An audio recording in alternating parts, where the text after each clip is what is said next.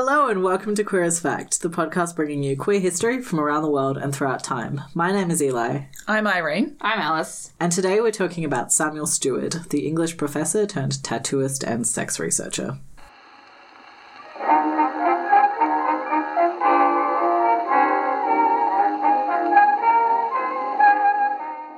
So, as you can imagine from the topic of this episode, we have some content warnings before we get started. This episode will contain stereotypical homophobia and also just the general repressive sexual attitudes of like the early to mid 20th century. It will also contain explicit sexual content. So, no children should probably be listening to this episode, okay? This includes discussion of sex between people with large age gaps, sex between a teacher and his student, and also discussion of BDSM, specifically dubiously consented to BDSM, sometimes that becomes extremely violent. There will also be mentions of drug addiction, alcoholism, sex work, violence and gang violence, internalized homophobia, and the AIDS epidemic. So if any of that sounds like something you don't want to listen to, fair. Feel free to turn this episode off and listen to one of our other episodes, which will have content warnings, but definitively less content warnings than this, probably. Before we get started properly, I'll also do a quick mention of our sources. My main source for this was Justin Spring's biography, Secret Historian, The Life and Times of Samuel Steward, Professor, Tattoo Artist, and Sexual Renegade. Sexual renegade. Yes. I primarily just reference this to say that, like, it was good. For once, we're not going to spend much of this episode dragging the biographer. It was a pretty well done biography, and I felt comfortable just sort of relying on it for pretty much everything that I'm about to say here, which is just like Yeah. first. Like, I thought it was good, yeah.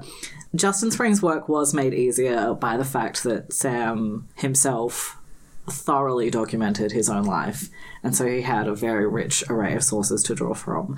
This is like a historian's dream. It really is, yeah. In particular, his sex life is what he was dedicated to documenting.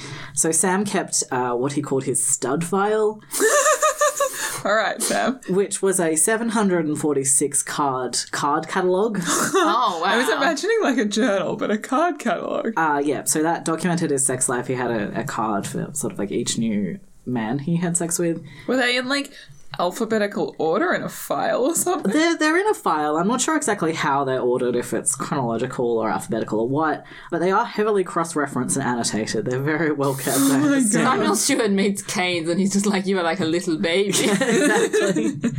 he did also keep a journal. He wrote like thousands of pages of journals and letters and things like that. So, Wow. yep. Yeah. So, the way we're going to do this episode is we're going to kind of talk about his life fairly briefly and then come back to sort of his two main vocations in life, which are tattooing and sex, because it was just easier that way. So, first, let's talk about his life. Okay. One more thing that we should probably mention before we get started is that I am quite sick and we're just doing this anyway. So sorry if I sound awful. Hopefully, I'm instead having that thing that people sometimes have with colds and like sitcoms or whatever, where they just sound like way sexier than normal. Uh, but probably I just sound kind of hoarse. So, like, sorry. We're gonna try and also like edit out all the coughing, but if we fail again, I'm sorry. So, Samuel Stewart was born on the 23rd of July, 1909, in Woodsfield, Ohio. We're not playing American geography. I don't know where Ohio is. I don't care. in the middle, corn. Corn is a direction, right? In America, North, south, east, corn. His mother died when he was a child, and his father was addicted to drugs and alcohol, so unable to care for him or his sister. He grew up in a boarding house that was run by his aunts, who were devout Methodists. And the boarding house was literally opposite the Methodist church, so it loomed large in his life, both literally and figuratively. Sam understood his aunts to be like basically good people who loved him, but they were not particularly emotionally nurturing, and they expected very high standards of him in terms of his schoolwork and stuff like that because they wanted him to go on to a better life than they'd been able to provide. Uh, so while they're not bad to him or anything like that, it's a pretty sad and lonely childhood to some degree. Sam felt obliged to sort of play into the golden boy role that they had established that they respected from him, whilst also rebelling on the side. So he was an exceptional student, but he would also do things like steal from the cash register at his uncle's store, get drunk, and on one occasion throw a pumpkin through the window of the high school principal's house. A pumpkin. A pumpkin. I don't know. Why not? Maybe Yeah. it was Halloween. Did it have a face on it? I don't know. no further details about the pumpkin, I'm afraid. Okay. After high school, he went on to university doing a BA with honours, and then a master's, Same. and then a PhD. Oh no. Not same. Not same. he finished in 1934. Uh, his PhD topic was Provocatives of the Oxford Movement and its nexus with English literary romanticism. Sounds gay. Yeah, I'm sure it was pretty gay. He had a mentor while he was studying in the form of his professor Clarence Andrews, through whom he met a number of literary figures of the day. So this included William Butler Yeats, and most importantly, to Sam's life, Gertrude Stein and Alice Toklas. Oh, oh cool. So we're not going to talk a lot about that. There's not a lot of sort of big events that happen in their friendship that necessarily make for interesting storytelling, but they would have an ongoing, largely letter-based friendship for like several decades. And after Gertrude Stein died, he remained friends with Alice until her death. Considerably later, and they would play a sort of motherly role to him. They called him Sammy, um, and they would sort of like scold and pamper and praise him by turns for years. So that's nice. His lesbian moms. Yeah. After graduating, Sam started to teach, which was the profession that he would hold for the next 20 years or so. He taught in a variety of institutions, often either in small towns or in religious institutions or both. When you say teach, do you mean like university or school or college or like just whatever? I don't understand the difference between university and college. That's fair. Um, but yeah, like tertiary education. Okay, He's yeah, not a high yeah. school teacher. Yeah, so these were often either in small towns or in religious institutions or both, as I said. And this contributed to a pattern of him feeling quite isolated at his job and generally just not enjoying where he's teaching. His first full time job was teaching English at Carroll College, which was a small Catholic college in Helena, Montana. And he said about it trying to teach cowboys and the sons of cowboys about semicolons is not a rewarding pastime. Fair. He then went on to the State College of Washington and he found it to be very dull and conservative and gossipy. So, again, socially isolated for like a different reason, Yeah. basically. Yeah. In 1936, he published his first novel, Angels on the Bough. It received national attention, it was very well acclaimed. It depicted a circle of Bohemians in Columbus, Ohio during the Great Depression. Uh, it was quite comedic, it was very sexually candid. One of the characters is a sexually promiscuous woman who is portrayed very sympathetically, and her inclusion meant that he was fired from his job at the time. Okay. Okay. Yeah. I mean, I guess he didn't love his job anyway.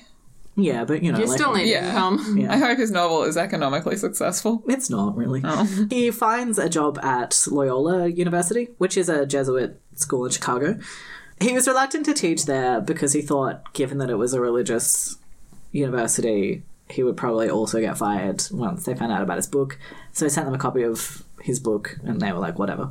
okay. So that was fine. So he went to teach there, and the position was enormously stressful. It demanded a very extraordinary amount of work from him. He's uh, teaching under this academic who is like an incredible perfectionist. Um, So he really comes into his own as a scholar there, but at the same time, obviously, this is going to have a lot of strain on him and his mental health. So Sam had already begun to have problems with alcohol, and whilst working at Loyola, his alcoholism worsened.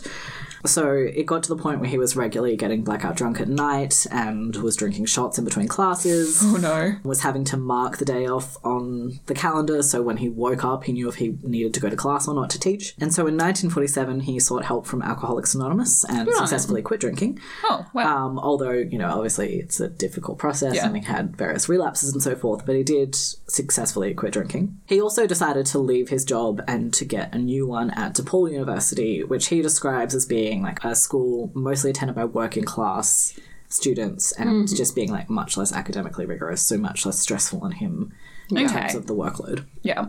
yeah, so I think that's probably good for him, but although he's quite a popular teacher, he still doesn't enjoy the work. He described the students as being barely literate and the work is repetitive and painfully boring. And so he found himself, after a time, taking amphetamines to get through teaching the classes. Okay. By this time as well, he had already started to tattoo on the side. This is at a time when tattooing is very highly Yeah, stigmatized, yeah. and so this is something that he could be fired over.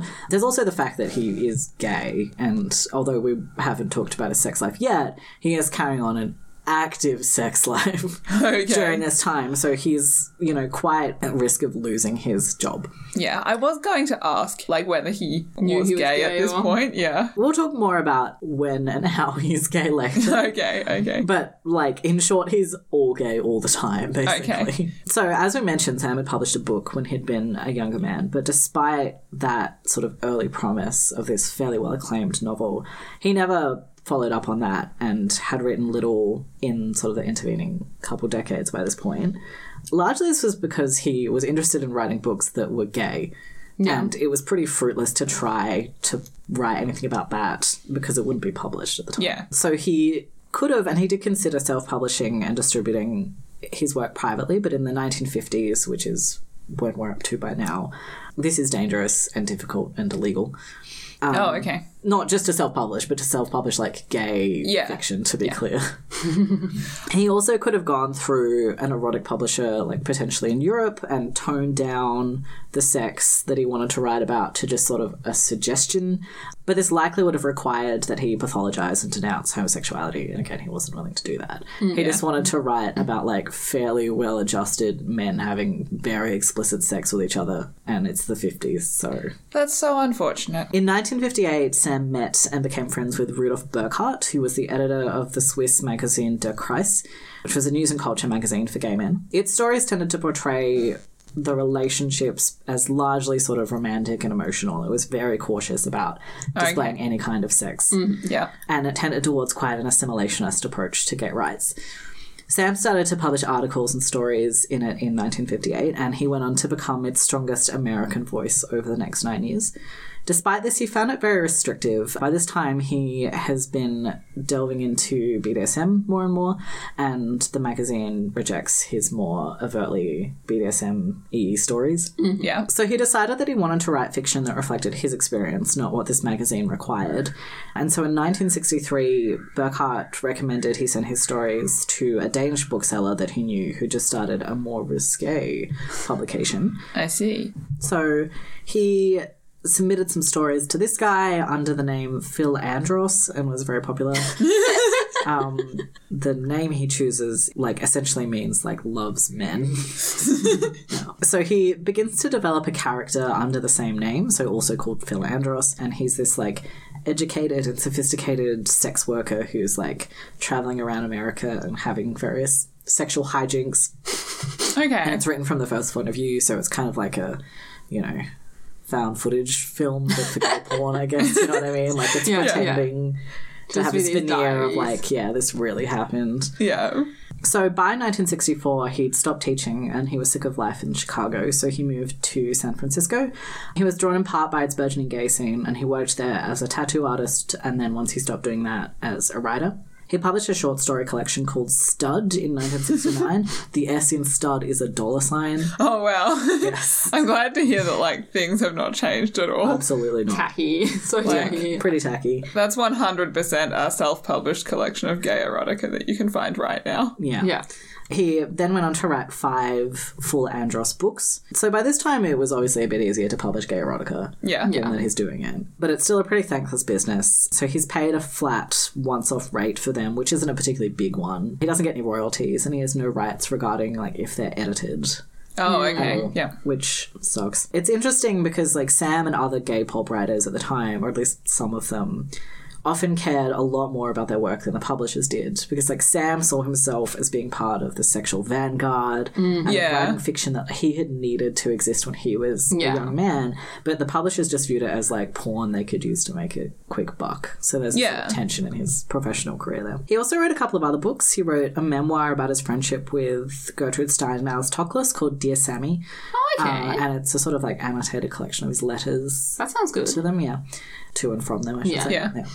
Spring, the biographer, noted that this was a pretty decent contribution to Stein scholarship, particularly because it was not afraid to be frank about the fact that Gertrude Stein was a lesbian, um, Oh, yeah. which at the time was not really The done thing. the done thing. Yeah. He also published a book about tattooing called Bad Boys and Tough Tattoos, a social history of the tattoo with Gang sailors, and street corner punks, 1950 to 1965.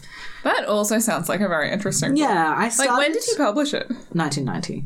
Oh, okay, okay. Yeah. Oh my god, it's 1990 already. Yeah, I said I just skimmed through his life real quick for you. yeah, he did not like that title, by the way, the Bad Boys and Tough Tattoos part. He had that foisted upon him by his publisher. Uh-huh. And so we will return to the end of his life at the end of this episode, but I thought now that we kind of had a bit of a sketch about what he broadly did with his time on Earth, Yeah. we would go back to the beginning and talk about his sex life. Okay. Okay, I'm And ready. this, frankly, is going to be the bulk of the episode. I remember you saying when you researched the episode, there was some like casual mention of a filthy gay three way in it or something, and you were like, it just wasn't remarkable enough to include. There were so many individual sexual encounters in this that I'm like, I mean, I think in any other episode I would have included them, but uh, I, there's just too many. He has like dozens of orgies at his house that I maybe refer to once. yeah. So it's gonna be like this. Dozens like of that. orgies. Dozens of orgies, yeah. He called them daisy chains. oh, that's quite cute. It's quite cute, yeah. So, as we've made clear, Sam is best known to us basically because of his sex life. So, literally going right back to his youth now, as we said, he grew up in a small religious town, which isn't the greatest environment To be gay. for and- sex. Well, just to be a sexual being at all at this time in history, Yeah, frankly. So Sam recalls that he knew that sex was wrong before he knew what sex actually was. That's pretty messed up. Yeah, that's pretty messed Sounds up. Sounds like Christianity. yeah. It's messed up, but I feel like that's not a uncommon experience, honestly. Yeah, yeah, Knowing that it's taboo before you actually know Yeah. what's what's going on. yeah. Yeah, I don't think it's that uncommon, but that in and of itself is messed up. He was therefore quite disturbed by his emerging sexuality, and all the more so because he realized that it was other boys that he was sexually interested in. Despite this general atmosphere, there isn't any outright discussion about homosexuality in the town, which he puts down to basically just complete cultural ignorance about it.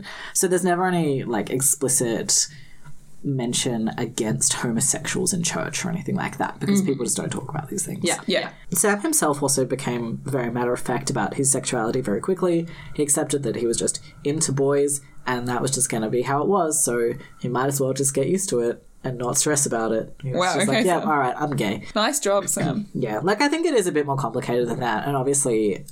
As he goes through life, you know, he's born in 1909 as a gay man Yeah. in America at this time, he's socially isolated and so forth a lot. So he does have more difficult times. But for the large part, he's just like, yep, I'm gay. How many men can I have sex with? Let's find out. and that's just kind of it. He put this attitude, this matter of factness down in part to finding a copy of Havelock Ellis's landmark Studies in the Psychology of Sex, Volume 2, Sexual Inversion, under a bed in a boarding house where it had been left by a traveling salesman who had stolen it from the restricted section of an Ohio library. How convenient, frankly. Yes, very convenient.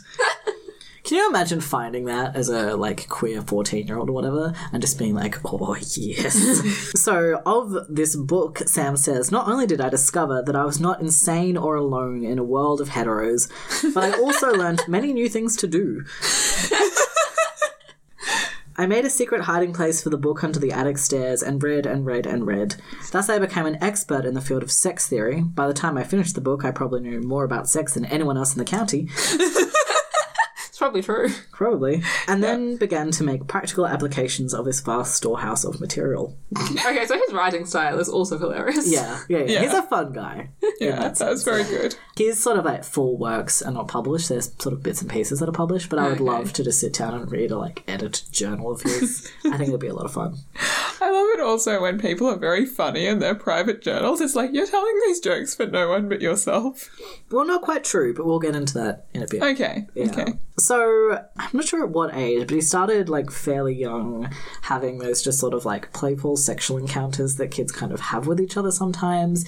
Started sort of like masturbating with another boy and things like that. Oh yeah. Yeah. His first non masturbatory sexual encounter was a blowjob that he gave to a quote unquote big guy who was a football player that went to his school. He says it was over in two minutes. Um, so I'm not sure if this just means that this guy was like physically jacked or if it's indicating that he was like older in the school. Ah, yeah. Yeah. I mean, if they're both in high school, like how different can it be, right? Yeah, but I feel Yeah. like if he's like 15 and this guy's 18, that is sort of worth Yeah. Yeah. True. Yeah. And he goes on then to continue to initiate blowjobs with other boys, and it does specifically note that they tend to be older. Okay. Um, So I thought that was just like worth making note Yeah. of. Regarding that first blowjob, he said, So began my criminal life, then punishable by the laws of the state of Ohio at that time by about 20 years of imprisonment, I guess, each time. Total incarceration in Ohio between five and 6,000 years. so, then he added that up. yeah. Well, he's keeping records. He knows how many blowjobs he's given. Did he start Ohio. keeping records at this point? I'm not sure exactly when, but he does start like quite Okay. young, yeah. Yeah. Yeah, okay. So he was really just primed to become a sex researcher. Yeah, He just happened to find a copy of Havelock Ellis and then start recording all his sexual encounters Yeah. just for fun as And a giving teen. like a couple hundred blowjobs or whatever. I can't do Yeah. math. Yeah, like this is an origin story. So he does specify that he's generally giving head to boys who are older than him. And as you mm-hmm. say, that can only really be by like a couple years Yeah. or something. But it is the case, and I thought it would be Yeah. worth mentioning that because I think it mm-hmm. would be reasonable if someone found that uncomfortable. For his part, Sam didn't feel any sense of coercion regarding this. He felt quite proud and sort of powerful at having this thing that they wanted Yeah. that he could provide. the way you sort of worded it very much sounds like he's being quite assertive about this. Yeah, I think he sort of starts giving boys blowjobs, and then word kind of gets around between some of them that, like, if you want a blowjob, you can go to this guy. Yeah. So he is being pursued in turn, Yeah. but still, like, it, it's something that he's quite happy Yeah. to do, seemingly fairly indiscriminately. It also meant that these sort of like older boys who, you know, were not really part of the same sort of social circle as him treated him with like respect and sort of carefully because they didn't want to Offend annoy the him or blowjob guy. offend him. Yeah, offend the blowjob guy. Yeah. they didn't want to lose their chance at getting a blowjob. I mean, I guess also they, if they offended him, they don't want him to. I was going to say they don't want word to get out that he's giving them blowjobs, and I'm But like, well, if he that's spreads that word, then he's also being like, I give guys blowjobs, so Yeah. like everybody Yeah. uses. I wonder how these boys perceived their sexuality. Probably straight. Yeah, I just wonder whether there's any like conflict for them there. I mean, I'm Yeah. sure for some there is, and for some there isn't. And we Yeah. don't know. And we don't yeah. know. Yeah.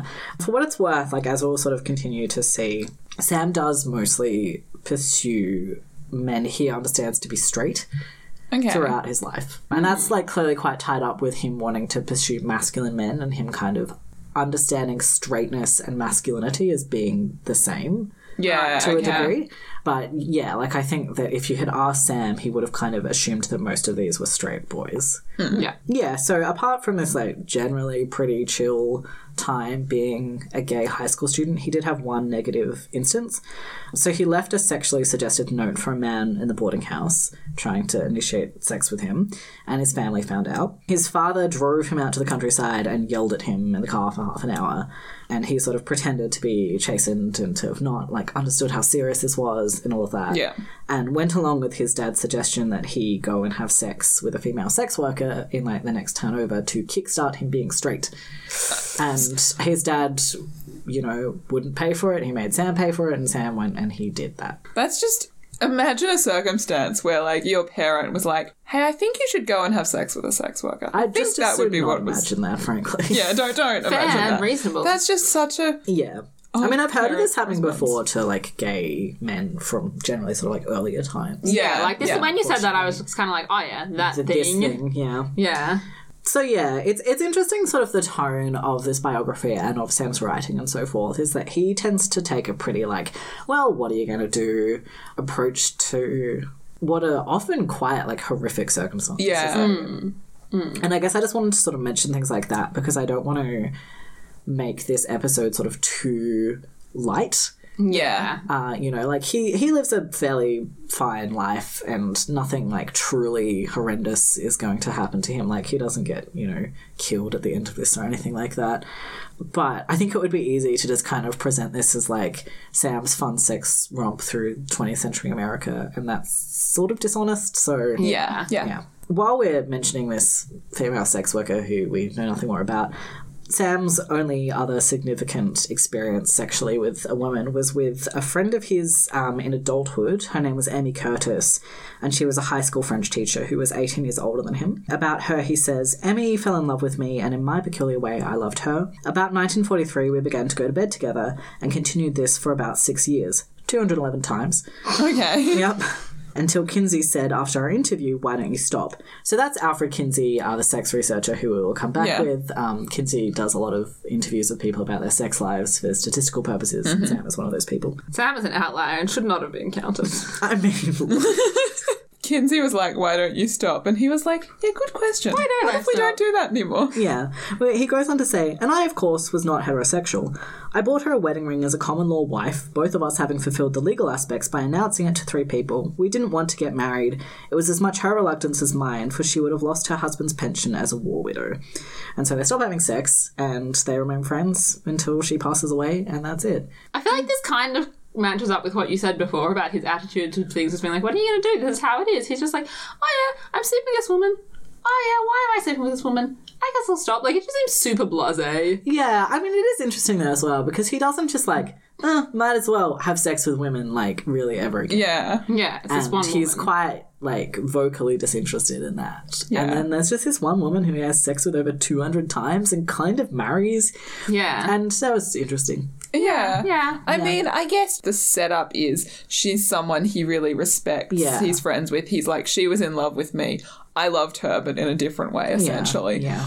I guess it's not that much of a stretch for him to have sex with her and get satisfaction out of her Sure. yeah. enjoyment rather than I- being like personally attracted to her. Hmm. It's not something where I was like, oh, that's Yeah. so weird or anything like that. It's just not something that you would expect to pop up in the life of this man who is otherwise so avowedly gay. yeah. Yeah, yeah. And I was quite interested, like, this was mentioned quite early on in the biography, and I was interested to see if this sort of thing popped up and if you know how there's just so many people or someone like yeah this famous gay and then you read your biography and you're like my friend this is a bisexual Yeah. Yeah, yeah, Um, yeah. so with Sam I, I don't think it's reasonable to call him bisexual I don't think that he identified as that to any degree and he, He more or less does have the like language and the ability to do that if he wanted to Yeah. at this point but it was worth mentioning Emmy seemed nice That's good. Yeah. That's good. I hope they had a nice time. I guess they did 211 times. 211 times. nice times, yeah.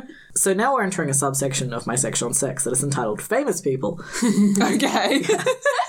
From his teen years, he had been an autograph hunter. He had written many letters to various famous people. In 1926, which is his final year of high school, for the final year of high school, he moves to Columbus from his small town, mm, goes Yeah. to high school there. So a friend of his at a fancy hotel calls and says that they have a guest called Rudolph Guglielmo, which is the real name of the silent film actor Rudolph Valentino. oh, okay. staying there. And so he's like, Well, I'm going there. What's the room number? and so he knocks on the hotel room door, and apparently Rudolph Valentino answers wearing only a towel. Hang on, was the friend like working at the hotel? Yeah, I think okay. that's the idea. He's like a bellboy or something. Yeah. And he's like, Oh, can I have your autograph? Does And Valentino just always answer the door like that because it's part of his like persona? I don't know what Rudolph Valentino did with his life. so he signs Sam's little autograph book, and then it's like, you know, is there anything else? I'm tired. And Sam's like, yeah, I want one more thing. I want you.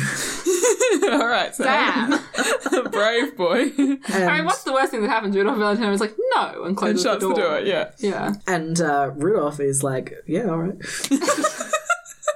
and they have sex, and um, apparently he, during this encounter, obtains a little clipping of his pubic hair, which he keeps next to his bed for the rest of his life.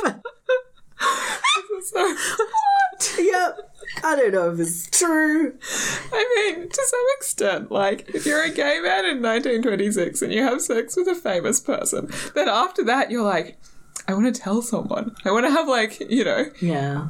Like, that's like a cool story you can tell nobody now. Yeah, yeah, that's true. Yeah, the biographer Justin Spring didn't really talk much about like speculating about if Sam told the truth or not. Yeah. Which I, I think it's like reasonable to take him fairly at face value. As he said, he's writing that largely for himself. Yeah. Yeah, yeah. Um, but you know, like people lie in their own journals. oh, yeah, sure. If Sam is, like, so devoted to, like, detailed documents of all his sexual encounters, it would almost be a little bit weird for him to lie about. Yeah. To, like, make up one. Like, researchers do fudge re- in all fields. Scientists fudge numbers all the time. Yeah. But I feel like there's a distinction between like fudging numbers in your research and just like throwing in a famous dude. Yeah. But yeah, like I'm, you know, fairly prepared to just accept that. It doesn't really have any bearing on anything. yeah, I enjoyed it as a So story. I had a few other famous people who I cut for lack of time, but I will mention one other. So in the mid 1930s, who is like in his 20s during this time, he took a trip to Europe and he visited various literary figures and cultural institutions. He had sex with several famous people, but the one that we're going to mention uh, is Lord Alfred Douglas, Oh, okay. who is famous for bingo.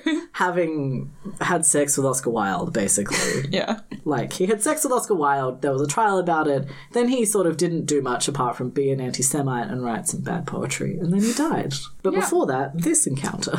Okay. So, he basically wrote to Alfred Douglas to meet up with him, pretty much just because he wanted to have sex with him because he'd had sex with Oscar Wilde. That's what I was about to say. Was Yeah. the letter, I'd like to increase my Oscar Wilde number. Yeah, basically, yes, that is exactly it. He's like, this is the closest I'm going to get, so it's it's you and me, Alfie.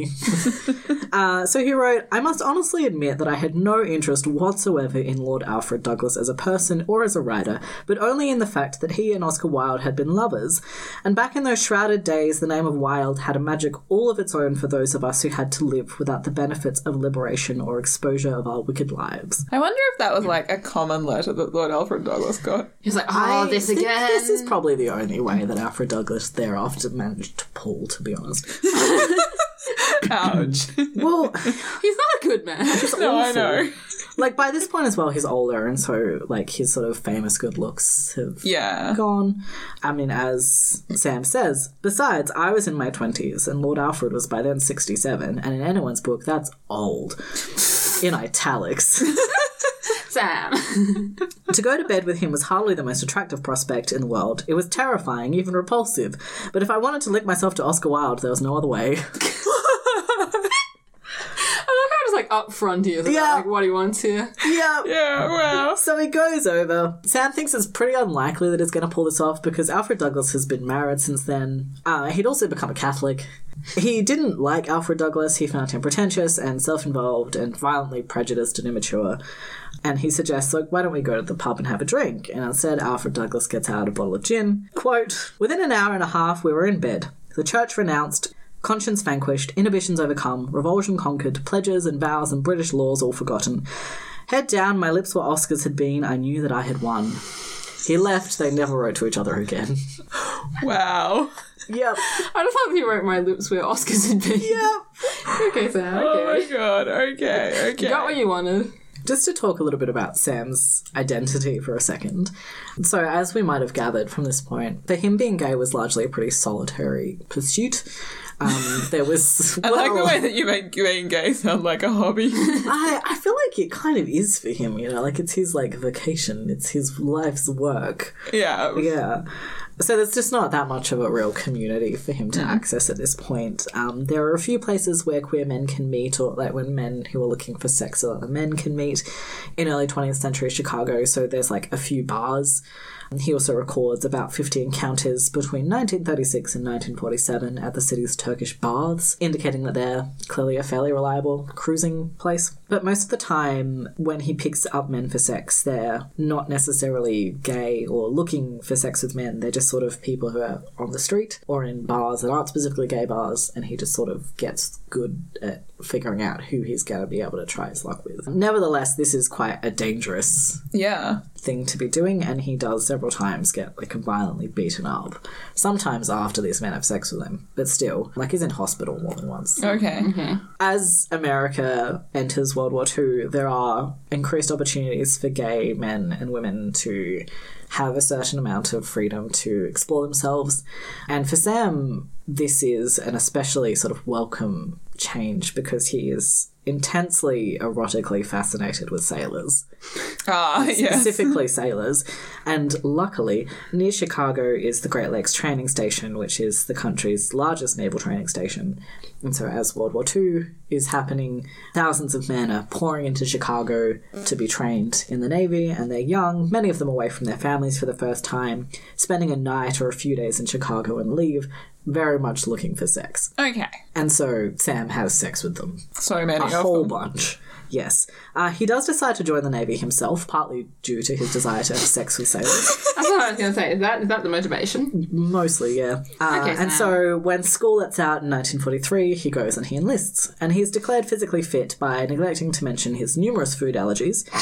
uh, and so he sits down and he eats his first meal and has a violent reaction and is immediately discharged as unfit for service. So he has to have sex with sailors elsewhere. Oh well, Sam. Um, worth a shot, Sam. Hmm. Once Sam quits drinking, he becomes more self aware and just sort of more exploratory and like self consciously engaged in his sex life. Before this, he hmm. just like it was something he did when he was drunk. And, mm-hmm. you know, with all of that entails, obviously, This kind of makes it clear to me how he was able to just go into bars and try and pick up straight men so much. yeah, until he stopped drinking, he had to do drunk. And once he stops drinking, you know, he has to kind of reconsider not necessarily like where he's picking men up because he doesn't, but I guess, yeah, just like his own desires and what he wants out Yeah. of sex and things like that, which sounds like quite a healthy thing for him to be doing. Yeah. Um, he also has a bunch of free time in his hands now that he's not spending it being drunk or hungover. And so he takes up classes at the Art Institute of Chicago. Okay. And he finds he has quite some natural talent as an artist. So over the next five years, the first sort of five years of his sobriety, uh, he creates murals, oil paintings, watercolors, scratchboard illustrations, wire sculptures, photography, incised metalwork, glass etchings, small clay sculptures, painted screens, and painted lampshades. Wow. All of them are homoerotic. Oh, very good. Is he just like doing an intro to sculpture course, making a super gay sculpture, and then just moving on to another art style? One Like, assumes. yeah. The teachers sit around the staff room and be like, "Oh, you've got Sam this semester." He also made uh, small tempera portrait drawings. So this is where you sort of mix the paint with egg. Oh, yeah, yeah. Uh, but instead of egg, he would use semen as the binder. And All The semen in particular would be drawn from the subject of the portrait, you see. I'm about to ask art. the stupidest question that any of you have ever heard. But Really? can you make meringue out of semen? Oh, for God's sake. I mean, you can make it out of blood, so like I guess. maybe. Ah. like, Somebody on the internet knows the answer to this question, but it's not the members of this podcast. no. I'm sorry. Please carry Anyway, on. so as you can imagine, his apartment at the end of this is this like intense homoerotic art display. Yeah, yeah. uh, which is illegal at the time to be Yeah. to have any of these things, and could have led to imprisonment. I think to have like any one of them, let alone just an apartment crammed with like Gay art. gay art. Yeah. Are we talking like homoerotic or like pornographic? Or I like- think there's a spectrum. Okay. She's tried every kind of gay art by now. I guess he has. With his new sobriety, he also started to read extensively about his sexual desires, and and that's kind of part of his exploring. You know, well, what do I want? What am I motivated by? Line of thinking. One of the texts he read was the sexologist Alfred Kinsey's landmark study, Sexual Response in the Human Male, which was published in 1948. He published a corresponding volume on the human female in 1953, but we're not going to talk about that because women aren't really relevant to Sam's life. Except Emmy. Except. Emmy. yeah. So these were statistical overviews of American sexual behavior. So basically, for the male one, Kinsey and his associates, I presume, interviewed 5,940 men about their sexual histories and then did statistical analysis on those Wow. histories. It's a lot of work. Yeah, It is a lot of work. Big yeah. study. Obviously, the material that Sam is most interested in is the material about when these men have had sex with other men. Mm-hmm. And it found that 37% of men had had some homosexual encounter that had led to an orgasm.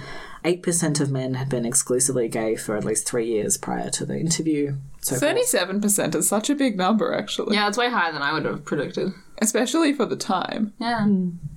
Yeah, that's like a lot of men at least having a go at having sex with men. Yeah. Yeah. Um, and it was this material about men having sex with other men that caused the biggest stir when the study was published. This study and sort of other things like it meant that homosexuality could no longer be unspoken in American society as it had been in Sam's youth. It contributed to it sort of coming into mainstream consciousness, which was really good in that a lot of people who found Kinsey's work found it immediately relieved some of their shame that they'd carried for their entire lives, but at the same time, it was part of what uh, heralded, as we go into the 1950s, a greater effort to criminalize and vilify homosexuality. Yeah, yeah. So, not that that's all Kinsey's fault, but that's like- what's going on in America. So Sam read Kinsey's work and was inspired to become more detailed in his own statistics and journals and letters and so forth. Uh, he also met Kinsey through a fellow teacher at DePaul, and he did a five-hour interview with Kinsey. I understand these interviews were generally much shorter than that, but Sam had like stuff to say. I mean, Sam had so many sexual encounters to recount, even. yes, he walks in with his file and is like, "All right, card one," and Kinsey was like, "What? I guess I'll call for coffee." Yeah. So Kinsey and Sam develop a very important friendship to Sam. It's never sexual, which one must clarify with Sam because it generally is. But it's it's never sexual between them. Um, Kinsey takes a very strong interest in Sam and his collections, and Sam becomes an unofficial contributor to Kinsey's work. So often in Sam's mind, when he's keeping his journals and things like that, it's for Kinsey, Oh, okay. and okay. it's, it's it gives him this sort of sense that he's contributing to something bigger than himself, and he has a purpose in life. And so, like, sex really does become his vocation. That's like quite, I don't know, wholesome. I feel like it's nice for him to have, in this era especially, Yeah. be having a lot of gay sex and being like, this is a good thing that I'm doing, like a good piece of work that contributes to society. Yeah. I'm glad that he can think that. So Kinsey becomes essentially a sort of father figure to Sam, much more supportive one than his actual father, and is just never shocked or critical at all of Sam's sexuality or really of his life. I guess it would be very hard to shock Alfred Kinsey with Probably, anything yeah. sex related. Probably. Yeah, after the other like 5,000 interviews, he would had probably be like, oh yeah, another one. Something that Sam was increasingly interested in was the relationship between pleasure and pain in a sexual context, and we've now entered the BDSM portion of this episode. Here we are. Which I don't think we've ever really talked about. No. before. I don't think we ever have. Yeah. It feels silly to sort of list off stuff people might do in BDSM sex scenes, but you know, he's into being like whipped or spanked or paddled or like whatever, chiefly that sort of thing. Okay, okay. And he's enjoyed these things sporadically since the 1930s, but there's no organized way to meet men who are interested in the same thing, so it just sort of happens occasionally. Does he just, do you think, like, raise it in sexual encounters? Like, how would you feel about spanking me? And sometimes they're like, no, not at all. I'm I'm not sure, but I think to be honest, because he's the generally the like submissive person, Yeah. although he will go either way. I think it's more that he happens to find men who are into this, and then they will just happen to do it to him sometimes, Okay, and he's like, yeah, I'm into this. and he is into it, which is good, I guess. Because otherwise, they just happen to do it. Like, no, Yeah. no, my friend. Um, so what that sort of hints at is that like while these encounters are essentially consensual and that he wants them and he will seek out men who seem to be sort of like domineering and things like Yeah. that, there's generally no mechanism in place for him to either negotiate what he wants or to stop the encounters if something happens that he doesn't want and so forth. They just kind of happen to him. And so while he's seeking them out and they're consensual in that way, once the ball's rolling, it's rolling. Yeah, yeah, yeah, So he does sometimes get more than he bargains for. Once he was tied to a bed and whipped, which is fine for him. But then the guy passes out and he has to work his way loose to leave. Oh, He's just no. left tied to the bed. Was the guy just like drunk or something? I guess. One time when he was in Paris, he had an encounter with a sadist who went at him with a belt and a pair of scissors, Oof. okay. uh, which he was not actually really here for. He was quite shocked that this happened to him and Yeah. he was recovering from it for some time. So, you know, like, it's not just kind of like, oh, he spanked me. It's he stabbed me multiple times. Yeah. yeah. Uh, so, you know. And to a degree, this is because his sexual encounters are largely spontaneous ones. Had Yeah. with men who may or may not be under the influence of drugs or alcohol. Yeah. You know, late one night on some violent Chicago back street. But it also occurs in more planned out encounters when they happen. So, one time, he went to Bloomington to star in a sex research film for Kinsey of a depiction of BDSM sex between two men. A sex research film. Yeah, so this wasn't admitted by like the Kinsey Institute, I guess, until 1972, but Kinsey was making videos of people having sex for research purposes. Okay. Um, okay. The participants in these were pulled either from like willing people amongst those Kinsey interviewed or else the staff of the institute. okay. Which I have Okay. follow up questions about. This is the first gay research film that Kinsey has made. And Kinsey's arranged for him to have sex with a guy called Mike Miksche. I don't know how to say his last name. Um, who is a former Air Force officer who's very dominant. He's six foot three. You know, just to paint a picture of this guy. Okay. I'm picturing him as one of those like join the armed forces propaganda. Yeah, like- I imagine he had a like real high tight haircut. Yeah. of thing. And so Mike doesn't seem to be a good guy. All right. Um, and apparently Kinsey and his associates were aware that Mike kind of took these things too far and was potentially dangerous in these encounters. And so I think there'd be a lot to say in its own episode about the ethics of the early Kinsey Institute. But Again, we're That's a whole other today. thing. Yep. Yep, so the encounter is a long and brutal one. They get Mike drunk first, which also seems like bad ethics. Yeah. Sam still doesn't drink, like he's uh, Yeah. Recovering alcoholic. alcoholic, yeah, so he doesn't drink. Before they get started, he tells Mike that he doesn't seem so tough, deliberately as a provocation of like more intense Wait, who tells Mike that? Sam. Okay. Yeah. To kind of goad him on to like really letting him have it.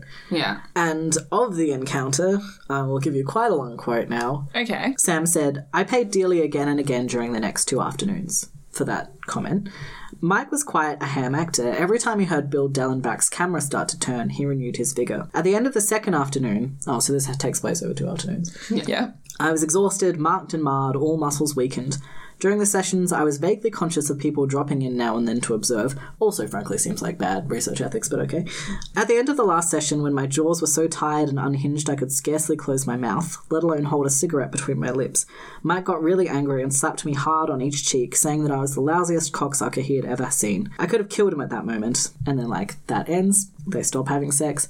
Later that evening, Kinsey left Mike and me in separate parts of the library to do some reading, and suddenly Mike appeared, wild, fire eyed, and excited, having stimulated himself with some typewritten SM stories, and had his way with me on the cold cement floor of the library stacks. What? Okay. So that's that encounter. So you can see what I mean about how, like, Sam is, like, on board for this, but also he clearly has, like, no control, really. Yeah. Yeah. happens in it. Yeah. And, like, obviously that, to some degree, can be part of the role play But that but it doesn't really seem to be part of the role play. And again, Yeah. like, he he can't really be like, okay, like That's safe enough. Like, yeah. enough of this, or Yeah. anything like that. Yeah. So mixed feelings. Yeah. Yeah. Also, just that bit in the library. It was like, how did this like? Yeah, that wasn't part of the agreement. He was just like, we're doing this again. I Yeah. guess kind of assuming like, well, I've had sex with you once, so like I This is gonna be fine. consent. Yeah. Yeah. And it's, Insofar as Mike even thinks about consent, which I'm not sure how much he it's does. really not clear Yeah. how Sam's written it, like how Sam Yeah. felt about that. And I think Sam was like generally pretty up for these. enc- Like, I'm not telling you about anything where he was like, yeah, I Wish that completely happened. didn't want to do this. Yeah. But he does have times where it's like, well, that was too much. I need to take a break from this kind of thing and stuff like that. So Yeah. like, Yeah. okay. I mean, Yeah.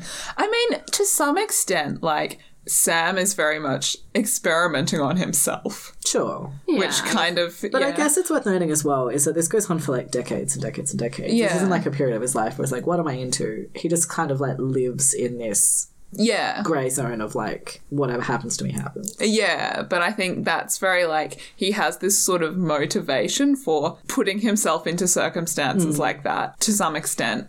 Yeah, I don't know. It's like because he's doing this sort of research and record taking, to him it's like he has something to gain from a sexual encounter that he didn't oh, want. yeah. Mm, so he can kind of come out of it being like, well, that was too much. I never- And think more positively about it as an hmm. encounter than he might otherwise. Obviously, this thing with Mike is sort of different in that he's explicitly like, I am coming here to have sex for Kinsey. Yeah. Hmm. But although he is sending Kinsey his notes and stuff like that, I never really got the sense where he was like, "Oh, I'll try this fetish for, For Kinsey." Kinsey. Yeah. You know, or even I think this is a this is about him. I was more thinking less specifically for Kinsey, but more surely like from what you say hmm.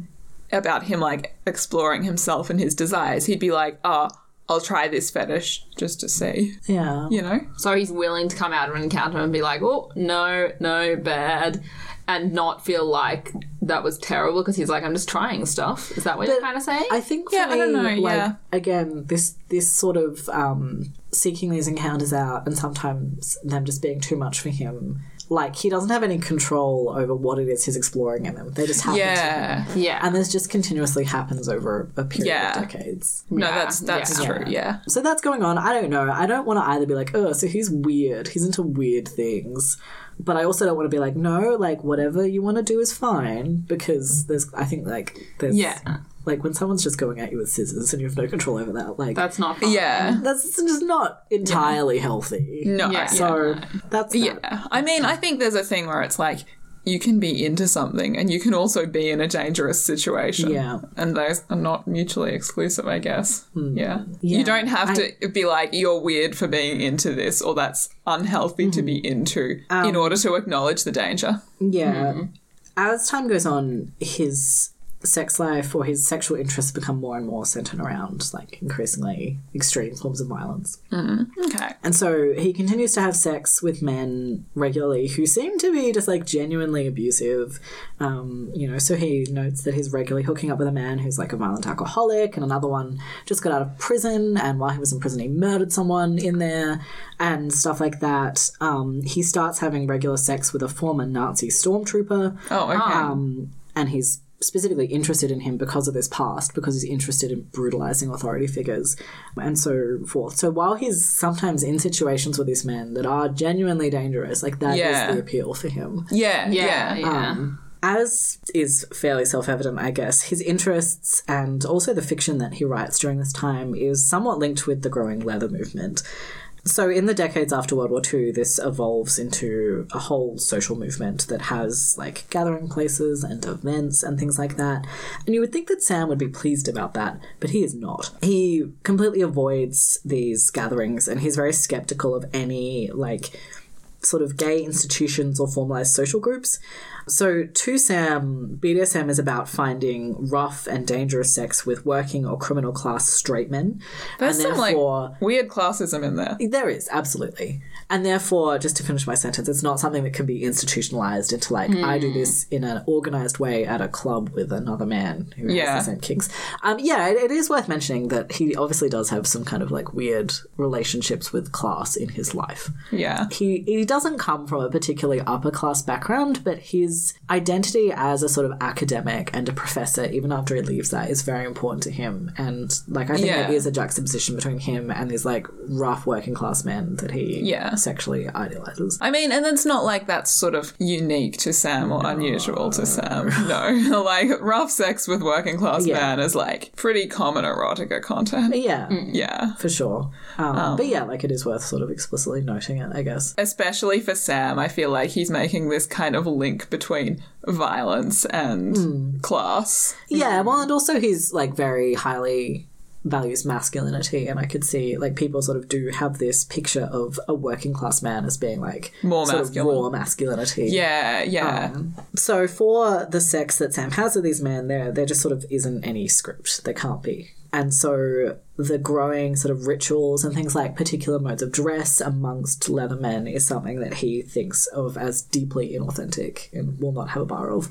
yeah. So yeah, the sort of like dangerous situations he gets into where sometimes he just kind of gets stabbed a bit are sort of like a feature as much as a bug to him. Yeah, I was going to wonder earlier about the history of those kind of like institutionalized safeguards that you have in like BDSM community, like sort of safe words and that kind of thing, that like formalized consent stuff, and like when and whether Sam would encounter those tools, but He's apparently he's interested in encountered them. them and he's like, no, that would ruin it for me. Yeah. His disinterest in engaging with these communities is also indicative of something I'm not sure if we've touched on yet, but his sort of ambivalence towards other gay men in I general. guess we did talk about this and that he's mostly looking for straight, Yeah. in quotes, Um, men. so Yeah, you did sort of talk about his idea of straight men as more masculine, Yeah, like yeah. more men. Um, so some of his journal entries detail sort of like quite intense loathing he has to other gay men that he sees.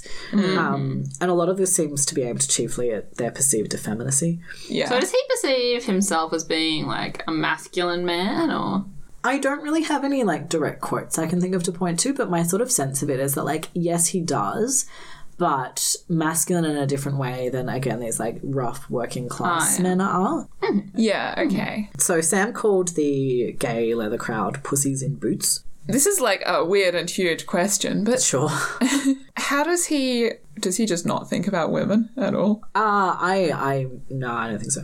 All right, Like are you I was thinking gonna say- about like I'm thinking about no. I'm I'm more just thinking about misogyny. Like if he's so hard on what he perceives Hmm. as like effeminacy or lack of masculinity, how does he feel about those things when they in women?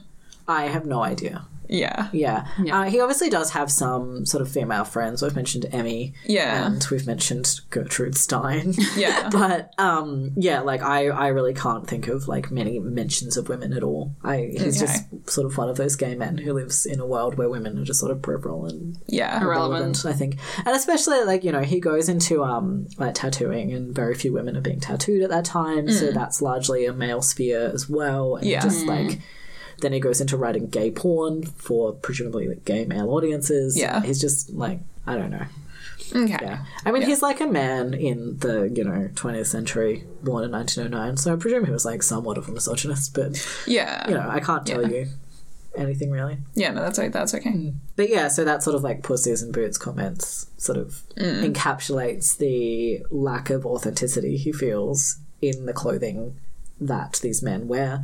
That they might mm-hmm. wear all of the leather and the boots and stuff like that, but like fundamentally they're not really able of walking the walk. Mm-hmm. Yeah. Yeah, But it is. a point of view that he has. To just continue to talk about like inappropriate sexual encounters that Sam has, Okay. it would have been remiss of me to not address the fact that he's generally interested in having sex with younger men. And this is poorly defined a lot of the time. So it seems to be sort of late teens, early 20s. But what the breakdown is over that, I do not know. Um, there are times where, like, specific people he's sleeping with who are teenagers are mentioned, but I don't know if they're mentioned for being, like, rare examples that just happen to be a bit younger than normal, or if, like, this is a constant Yeah. part of his sex life. During 1950, he develops a powerful infatuation with a student of his when he was still teaching at Paul, and they arrange that Sam is going to go down on the student in exchange for better grades. Wow. Yeah, Okay. so that is just That's like just there's not no on. discussion to be had about what's up with that. That's just uh, Unethical. gross abuse of power. Yeah, absolutely. Um, he also, as I mentioned, had several like ongoing sexual relationships with teenagers. So one of them was a teenage sex worker called Johnny Reyes, and that went on for the better part of a decade. But it started when Johnny was seventeen. Now, apparently, Sam was shocked to learn of this, and then resolved to break up with the relationship, feeling very guilty about it. But he just kind of couldn't bring himself to do it, and so he didn't. Mm-hmm. And so he continued to have sex with this teenage boy. Okay. So I don't know really what to say about this. Obviously, we can acknowledge that it's inappropriate and an Yeah. abuse of power and things like that. But that kind of feels like insufficient in some ways to spend five minutes being like, oh, so that sucks. Anyway, back to fun egg paintings or whatever. Yeah. Um, but I don't really know what else to say. I know that like occasionally people take issue with us even talking about this kind of thing. That like this sort of thing should immediately disqualify people from even being on this podcast, and I don't. Agree I don't with that. agree with that. Also, it- Especially, I think, because, like, in the sort of history of male homosexuality, mm. that, like, age difference, that young boy thing is so. Yeah, and I mean prevalent. that's the sort of thing where I think like the other thing we can do apart from just being like this happened, it was bad, let's move on, is kind of try and analyze why it happened. And then you mm. get into this sort of field of analyzing like why specifically gay men in this case might want to have sex with teenagers. And that is something that people are quite cautious about doing because of mm. ongoing stereotypes about gay men being pedophiles that are obviously complete. Nonsense generally speaking. Yeah. So I don't know what we should do here, but I feel like we should do something. I think it's it's sort of worth noting that in my experience, when people write about gay men or just like men who have sex with men throughout history, this kind of thing is dealt with just very matter of factly. And I guess I'm finding that notable, not so much when we talk about ancient Greece or whatever. Yeah. Because that is absolutely like not any real significance to us today. Yeah, Like I know that we're quite influenced by the ancient Greeks and Romans, but like it's not our culture in any real way. Yeah. Um, but more so talking about, say, like 20th century figures or even Hmm. like 19th century figures, there's just this matter of factness of like, yep, and this person was having sex with a teenager. And I just find that quite sort of strange. And I, Hmm. I, I don't know, like, if that's done because those particular people writing those sorts of things don't find that to be shocking or a problem, which is possible. Or if it's that, like, you know, they think it's best to have sort of scholarly detachment and just be like, this occurred. Hmm. I mean, I, I don't know, but like it does kind of happen, and it makes me sort of feel like, or I definitely have felt at times in the past that like I don't know, it comes across as kind of like naive or insufficient to be like, hang on a second, it's not okay for an adult man to have sex with a sixteen-year-old. It's like yeah, like we know, but then at the same time, like we don't know, do we? Because people keep like making Call Me by Your Name movies. I don't know. Yeah, yeah. Yeah, I don't. I agree with you. I don't know what more we can say there, hmm. except that I feel like to some extent, people when they write about these things maintain this like scholarly detachment because they're unwilling to make a call on whether or not this was more acceptable 80 years ago or hmm. Yeah. Hmm. yeah I think it is also interesting that like we both sort of just said that Irene and I don't know you didn't protest us that like it's appropriate that we've done this episode and hmm. episodes on other men who have done similar Yeah. things in fairly recent times. But like I was reading, for example, through this dictionary or like encyclopedia of like gay people once Yeah. and sort of making notes of ones and I was kind of like well hang on the only relationships you've mentioned this person having are with teenagers and looking it up and finding that like one of the people in question had literally only really had sex with 14 to 15 year old boys and I was like no That's not. No. yeah, no, we're not doing that. We're not talking about that person. And it's kind of like, But if they'd done that and also had sex with one man their age, is it like, oh, so yeah, so like that puts us kind of in the setting of kind of being like, well, how much how much sex can you with get boys away is with too before we, yeah, and obviously that's not like the answer is none. Like you shouldn't be having Yeah. yeah. But at how some much- point, obviously, that person is just a pedophile. Yeah. And at some point, like they're a gay man who did some unethical stuff. I also like keep thinking of the example of Oscar Wilde Yeah. as like somebody who also had Oh, yeah. Yeah, yeah. and like in that case it's like if you're a queer history podcast you're gonna talk about Oscar Wilde Hmm. and then as well as the like how much sex with young boys is too much it's like how famous do you get to be Yeah, before exactly. How we- famous do you before you're to too be? important to kind of excise How from the record. I mean, yeah, and I also feel like like having sex with younger people is not like is not clear cut. There's not always a sort of obvious Once deadline they of turn this is too far. it's fine. Because like, Yeah. obviously- yeah, yeah, like legally there's a line, but in reality, if somebody's 19 and somebody's 50, Is that so different to somebody being Yeah. 17 and somebody being And 50? we mean yeah. that in that it's still inappropriate to be Yeah. clear. Yeah. Not like, well, then it's fine if they're 17 and fine if they're 15. So, Yeah, yeah, it's like, exactly. although legally the line might be at 18 Yeah. or whatever, Ethically- age it is when and where you are. that line is so arbitrary. yeah, ethically it's blurry and Yeah. it continues to be inappropriate. Yeah. Yeah. And like, especially as Sam gets older and continues to want to have sex with like 20 year olds. Yeah. Yeah. You know, like when he's 30, that's like, okay. When he's 40, and when he's 50, and when he's 60, it's like, yeah. Yeah. it's still going on. I guess like a 24 year old is kind of an adult in this setting, but like, Yeah. what are you doing, dude? And then we get the like thing when Sam was much younger, like he was in his 20s and he hmm. decided he wanted to have sex, Sex with Alfred Douglas. yeah, Yeah. who was 67. Yeah. And presumably if we'd looked at that from the other perspective, we would have been like, "Alfred, what are you doing?" Yeah, we would have been like, kind of, is Alfred taking advantage of the, oh, I slept with Oscar Wilde card to, like, have an inappropriate relationship with a young man? Whereas from Sam's perspective, it sounds like, like Sam. Sam's like, "I won that." Sam's one." like, I'm going to show up and get this guy drunk. Yeah, Yeah. yeah. yeah. It's very complicated. It is complicated. Um, like, what's not complicated is that him having the sex, to Oh, be yeah. clear, is not okay. Yeah, Uh, yeah. Sam himself feels guilty about it. He knows it's not okay. He Yeah. does it anyway. Yeah. Uh, but I just didn't want us to be like, well, it's complicated. Is it wrong that he had sex with this? Like, I didn't want it to come Oh, across Yeah. that that's what we were.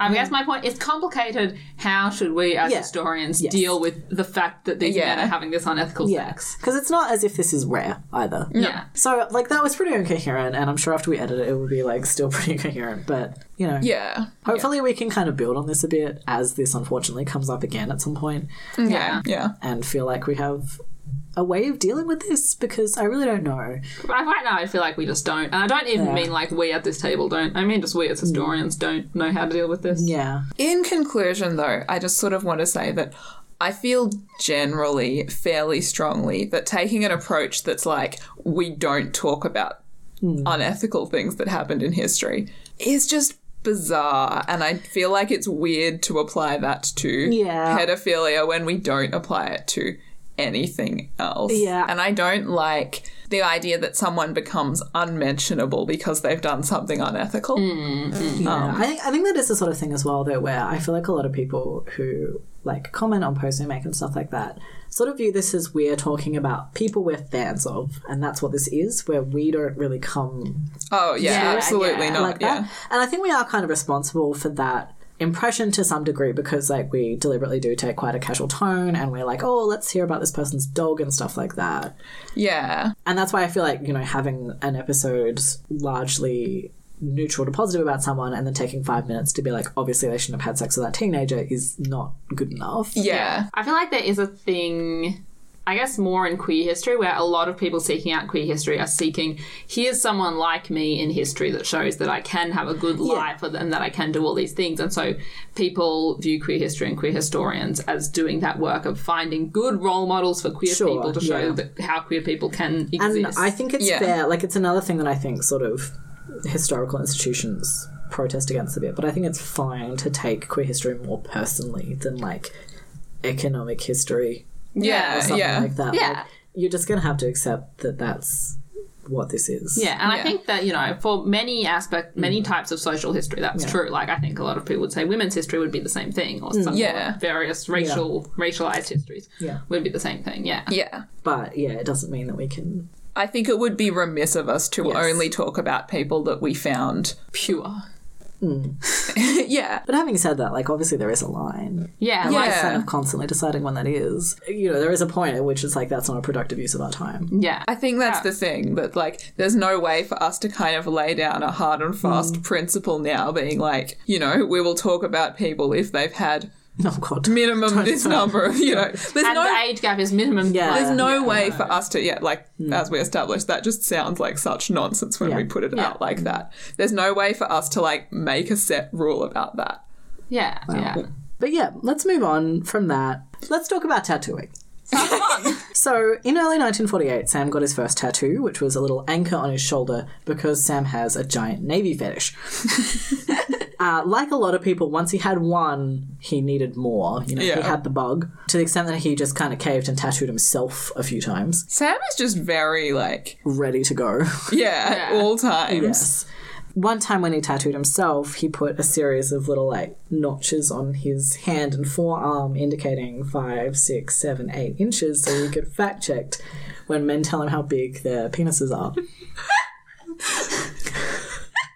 That's so funny. Just imagine him like he's in a sexual encounter, just being like, "I have a ruler on my arm." yeah. Well, he was like, everyone tells me they've got 10 inches. Let's see. and this guy would be like, "What is wrong with you?" Yep. He learned that the Saturday between paydays found lines of sailors waiting to get tattooed, and this image seized Sam deeply and stuck with him. The reason he became a tattooist is actually because of his sailor fetish. Somewhat, yes. Somewhat, yes. So, just kind of the the image of sailors waiting in line has been a really powerful erotic fixation for him for quite a while. So he starts to research more about tattooing. He enrolls in a correspondence course. I don't think you can learn to tattoo without just tattooing. Yeah, that concerned me. Um, anyway, so he uh, like he also found that this wasn't something that you could book learn, and he learned in person from Amund Dietzel, who was like one of the old tattoo masters around at that time. And then in 1954, he started to tattoo out of an amusement arcade in downtown Chicago under the pseudonym Phil Sparrow. Phil is back. Phil is back. So he'd been dreaming of this for a while. He wrote to a friend in December of 1953 that his dream was to, quote, hire me to a seaport town, rent a shack and hang out a shingle, and spend my golden twilight years putting lovely designs on strong young brown arms and shoulders and thighs and buttocks and phalli if the request arises. so he's just he's just exactly what you think he is Yeah. Yeah. from this point. Yeah. He does tattoo more than one penis. Yikes. Yeah, yikes, I agree. Yeah. Okay. Sounds very painful. It does. So he discovered that he was quite good at running a shop. He had a knack for dealing with the various sort of like rough personalities that came in to get tattoos. So like at this time, there's lots of sailors and things like that, but there's also just a lot of like criminals Yeah, yeah. and so mm-hmm. forth. He also found that he was able to successfully proposition people he tattooed, like with surprising frequency. Mm-hmm. And he felt really sort of intimately connected to people he tattooed because it is like quite an intimate thing to do to someone yeah. later in life as his sex drive started to wane a bit he would find like just having that intimacy of tattooing them and talking to them while i was doing that and then sort of seeing them off like enough mm. not to like climax to be clear but just like a Satisfying. gratifying Yeah. Yeah. Experience in and of itself so he was a teacher for like 20 years Yeah. and then some combination of all of the reasons why he might get fired caused him to be fired, and he started tattooing full time. And despite the fact that, as we talked about, he didn't really like teaching all that much, he mm-hmm. had to take mm. amphetamines to get through it at the end. He felt deeply mixed about losing it, in part, I think, due to sort of the classism issues that we raised earlier. He was terrified about whether he could make a living as a tattoo artist full time, hmm. but also he really felt the loss of face that losing his teaching job was to him. Yeah. It was a really important part of his identity to be a writer and an academic. And for more than 20 years, he sort of had that as a stable part of his hmm. life. And so to be, quote unquote, like just a tattoo artist in a hmm. time where this is really stigmatized made him doubt his self worth quite a bit. Yeah. Yeah. Yeah.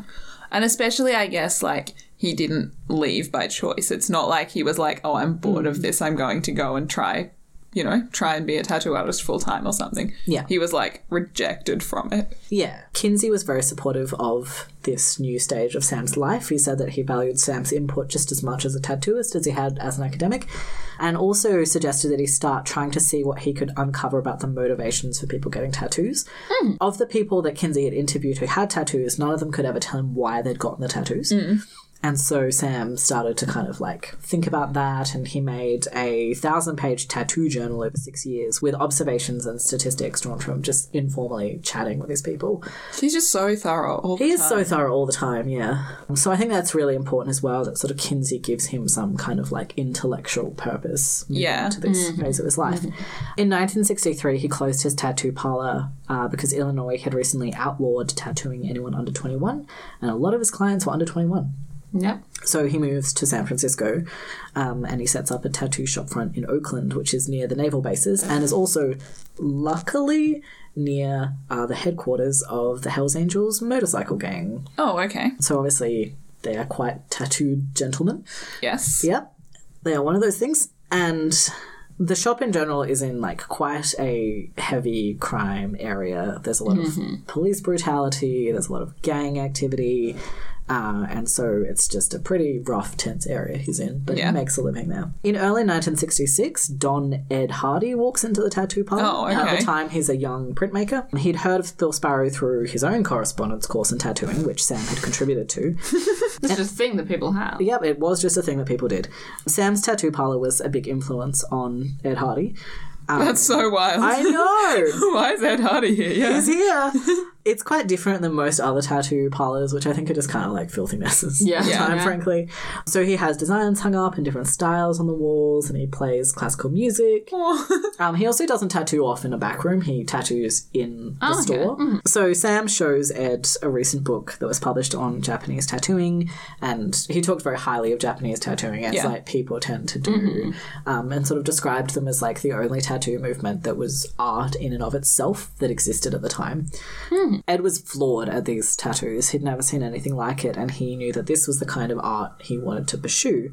And he asks Sam to teach him how to tattoo. And Sam discourages it. He views tattooing as a dying art that has no opportunity to oh. break into the mainstream and Wow. therefore won't have long term viability for Ed's career. Sorry, which is not how that has been. yeah. Wrong guess there, Sam. Wrong guess, yeah. But he did give him pointers and like basic skills and techniques and so forth. Um, Ed did his first tattoo on his own leg in early 1967. His first tattoo that he tattooed, to be clear, he already had tattoos. Yes. Yeah. And so his apprenticeship with Sam wasn't particularly long or formal, but it did instill him with well developed techniques, and he went on and he became Ed Hardy. Yeah. yeah. Throughout 1966 and 1967, Sam was visited by various Hells Angels, including the leader, Ralph Sonny Barger. He was justifiably terrified of them. They were all extremely violent and often egged on by using PCP and other drugs. Yep. But they became the mainstay of his business, and he kind of ostensibly became friends with them. But he was also like, uh, Like, they talked about him as a friend, but, like, you know. Yeah. yeah. He was put off when he realized that a lot of the tattoos he were doing were testaments to their participation Oh, yeah. in various acts of murder or violence or rape. So from 67 to 71, he became their official tattoo artist. And they were very particular about the accuracy of various like emblems and symbols and so mm-hmm. forth that they had. So they wanted like a good guy, and so Sam was it. Yeah. He lists some common designs that these gangs would be tattooed with in his memoirs, but he doesn't divulge a lot of them because they're secrets and he Yeah. probably would have been killed, I guess. Yeah. Yeah. So he just knew those things. And he recalls having like a lot of very tense encounters with them. Once he was called in the middle of the night And uh, Sonny told him he had to come to the tattoo parlor, and he was like, "I mean, okay, like, I'm Yeah. no." Yeah. And so he shows up, and he's being asked to black out a gang tattoo that a guy has who is not a member of the gang, and then they took that guy off somewhere and like presumably murdered him. Yeah. Yeah. Yeah. So that sort of thing goes on. Yeah. And that coupled with the fact that it's just like quite a violent area Yeah. eventually that Sam is like, all right, that's enough. I'm Yeah. closing up. And he retires from being a tattoo artist. So once he's retired, he turns to writing and publishes the Phil Andros Mm-hmm. books, as we've discussed. But eventually he stops writing as well. He sort of feels like he's said what he has to say and he's not interested in just churning more out for no Mm-hmm. reason. I like the way he's just been like, I feel like I've written enough gay erotica and I'm satisfied now. like, that's not how I imagine writing gay erotica going. Once he stops, though, he's retired and he doesn't really have any immediate social circle. So he becomes increasingly socially isolated and dependent on drugs. Um, his health worsens, and on December 31st, 1993, he dies of heart failure due to chronic pulmonary emphysema. After he died, his house is left crammed full of all of these papers and things, full of mm-hmm. gay sex things Yeah. Yep. you know, all kinds of journals and letters and, and records and all of that. Sam, as he neared the end of his life, was unsure he would be interested in his papers when he died, so he just sort of kept them in his house. The man who had been assigned his executor had passed away from AIDS Oh, okay. recently when he died. And local archives and libraries that were interested in gay related collections were experiencing a huge flood of donations hmm. because so many people were passing away from the AIDS crisis. And so there was nowhere for his papers to go. His executor ended up being a man called Michael Williams, who luckily was a trained librarian with a strong interest in gay culture. Uh, and he took a sabbatical from his job and spent seven months of full time work clearing out Sam's papers from his bungalow. Well, So they didn't really have any financial value, and he was free to essentially do whatever he wanted with them. And so he took these 80 boxes of material and put them in his attic for like a decade. No one came looking for them. Some of them had been donated to Boston University, and before Spring wrote his biography, no one had ever requested them. oh, wow. Okay. Um, yep. He'd also contributed a lot of information to the Kinsey Institute, but the Kinsey Institute does not allow people's personal sexual histories to be accessed by anyone. Mm-hmm. And so a lot of that material was counted as part of that and it's just not available. Yeah. A month before Spring got in touch with the Institute, they had generated a finding aid for the portions of Sam's papers that they considered to be independent of his confidential sexual history um, and opening them to qualified researchers. So there are some stuff, but to read these papers, you have to apply and have like a reason that they accept Yeah. Yeah. to see them. And once accepted, you have to go to Indiana. So Yeah. they're quite inaccessible, really. So the ability to research Sam's life has therefore been basically just to Sam's hoarding of much of his own papers and of William's decision to keep them in his attic for a mm. decade despite having no obligation to do that. Yeah. And I guess, yeah, like as we've touched on here, this is quite an unusual collection for someone to have created. Sam is very open about his sexuality, as you may have gathered Yeah. in his papers, and this is very different from most of his contemporaries, or contemporary gay men, I should Hmm, say. yeah. So their private writings are often very vague or deliberately concealing of relationships they've had or sexual encounters they've had and things like that. And so Sam is just such a rare treasure in hmm. our ability to learn something about 20th century American gay life that is often concealed from us. And it's really, frankly, the opposite problem of what we've had in most episodes, where we just don't know where information comes from, people have deliberately destroyed things and so Yeah. forth. It's all just wrapped up in Michael Williams' attic. So- Like, here it all is. yeah. Yeah. Um, and I mean, that's really why we've done the episode because this kind of thing is so rare. I think it's nice that Sam, like, despite the fact that we can have quite a clickbaity, ti- like, tagline of, you know, English professor turned Yeah. tattooing sex renegade, um, he really is just kind of like an ordinary person who does fairly Yeah. conceivable things with his life. It's just that we happen to have all this material about it. I think it can also because we have all this material, like you get such a good idea of like what he was like as a person, Yeah. which is nice. And I thought that was nice. I don't know. It made me think about how like really everyone has an interesting life. We just don't Yeah. have Yeah. enough knowledge about most people. Just some people write it down. Yeah. Yeah. So Yeah. hmm, I enjoyed that for just this reason. The sort of idea that this wasn't any like great person. It was just like a person like all people are, Yeah. but we just Yeah. got to know them intimately hmm. in this case. So that was nice. That's good.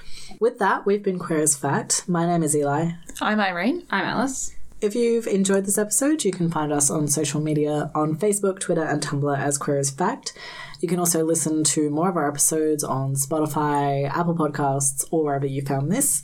If you listen to us on Apple Podcasts, especially, but wherever, we would really appreciate it if you could leave us a review. Uh, it really helps us to find a wider audience. If you would like to support us financially, you can donate to us on Patreon or buy something from our Redbubble store. Or if you would like to support us entirely for free, you can just tell your friends about the podcast. I think we find a lot of listeners through. We do, yeah. I also Yeah. just love it when we get emails or something. Like I tell all my friends about your podcast. I Yeah. tell everyone I meet they have to listen to this, and I'm like, yes, thank Yes. you. That's so good. Yes, Yeah. we love you individually. We're recording somewhere new today, so this is going to sound a little bit different for those of you who are astute. But we respectfully acknowledge the Boonwurrung and Woiwurrung, and we pay our respect to their elders, both past and present. We acknowledge and uphold their continuing relationship to the land on which this podcast was recorded. We'll be back on April 1st when Irene will be telling us about Shah Hussain, the 16th century Punjabi poet. Thank you very much for listening, and we'll see you then.